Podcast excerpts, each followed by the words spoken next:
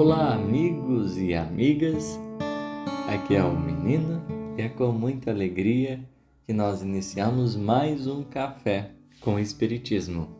No episódio de hoje iremos comentar a temática da reconciliação.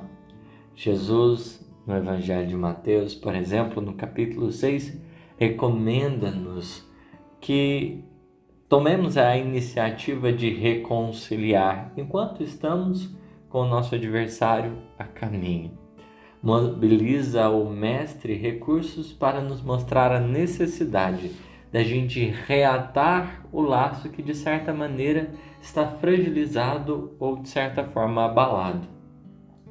No entanto, precisamos acrescentar algumas questões nessa reflexão para que a gente possa dar a ela uma certa consistência e um tratamento cada vez mais maduro para que, diante das circunstâncias, nós sejamos efetivos na reconciliação. Pensemos a princípio na questão do adversário. Quem seria esse adversário ao qual a vida nos chama para reconciliar?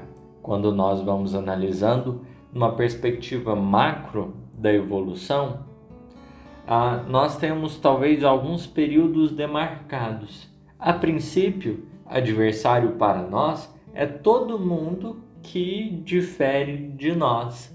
Uh, se a gente for observar, para o sujeito autocentrado, o pensamento diferente, as, o, o manifestar-se de forma diferente, é sempre sinal de inimizade, de adversário, de antipatia. Todos aqueles que não apresentam o mesmo padrão de vivência e de pensar são considerados, portanto, adversários, são obstáculos a felicidade. E nesse particular, reconciliar vai ser muitas vezes a gente compreender que as pessoas têm direito de pensar, de sentir, de meditar, de avaliar a experiência da vida né, a partir de um prisma pessoal. E entender que está tudo bem, por exemplo, existir as diferenças que não será o outro é, adversário porque ele tem um ponto de vista diferente. E não será empecilho à unidade, à união, a gente partir de referências diferentes. Então, nesse primeiro momento, reconciliar é a gente conseguir abraçar a diferença, manifestar a, o nosso respeito e consideração a essa diferença. Emmanuel tem uma mensagem que ele comenta Paulo e Paulo fala assim: olha, ponde de lado todo obstáculo. Emmanuel vai comentar e dizer que pôr de lado o obstáculo é, significa muitas vezes a gente respeitar os outros na justa posição deles, com o olhar que tem, com a visão que tem. E a partir disso, a gente continuar a nossa vida e a nossa caminhada. Assim a gente reconcilia, porque a partir desse momento a gente vai ter condição de ver os outros de forma diferente. Nós podemos também, né, avançando aí, no, pensando numa gradação, a gente vai amadurecendo, a gente começa a perceber que o inimigo, na verdade, né, não, não se manifesta pelas diferenças, mas a gente vai se defrontar em algumas circunstâncias com situações em que alguém nos prejudica, alguém nos faz algum mal. E aí nessa hora uh, vem-nos muitas circunstâncias uma raiva, uma mágoa mais letal que acaba asfixiando o nosso coração. E o ódio, em muitas circunstâncias, toma conta da gente. Porque nessas horas, perdoar, né, será quase que é improvável. Muitos de nós, nessas horas complicadas, a gente sustenta a posição de que, como eu vou perdoar? O outro me fez é isso, o outro me feriu, o outro me machucou. Então a gente fica um pouquinho desconfortável, a gente fica né, um pouquinho magoado com a situação e para nós se torna é, verdadeiramente um desafio lidar com é, a presença do outro simplesmente o fato de pensar. Normalmente nessas ocasiões a gente ouve falar, né, como em outras tantas, que o nosso maior inimigo somos nós mesmos.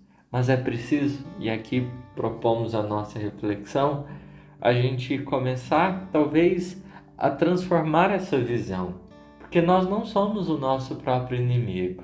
Na verdade, essas partes mais difíceis que a gente observa são partes doentes dentro do nosso coração. São manifestações do nosso psiquismo que pedem muito amor.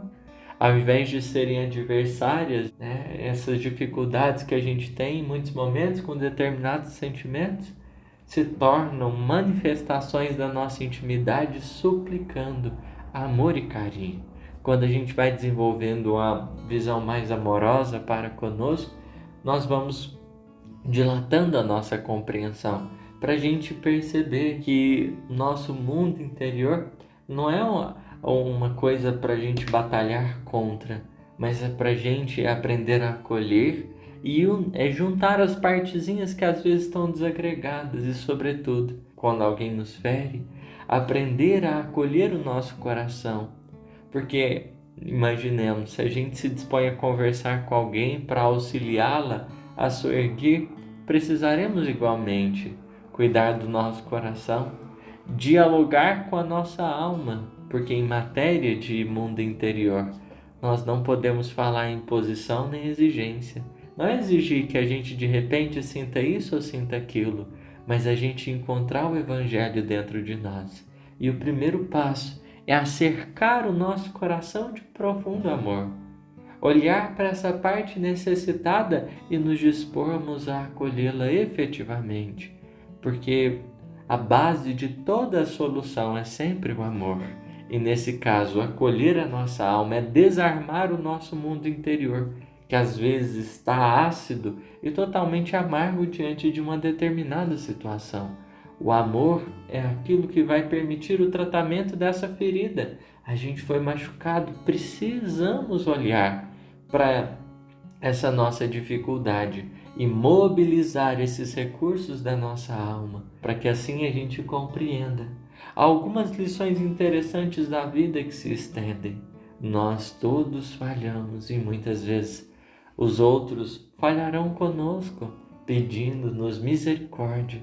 Encontrar a compaixão não será um exercício de horas, mas um trabalho em que nós vamos aprendendo aos poucos, para que assim, dessas diferenças, desse mal que nos chega, a gente caminhe para a inofendibilidade, que é o degrau que a gente não vai se afetar, que a gente vai conseguir compreender mas para que isso seja possível, dependerá de um esforço. A gente vem superando o nosso egoísmo.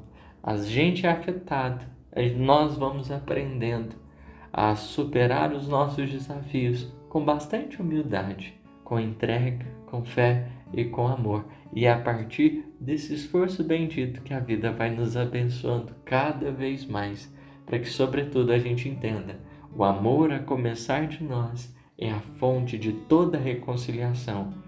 Obrigado pela atenção, perdoe-nos extensão da reflexão e até a próxima.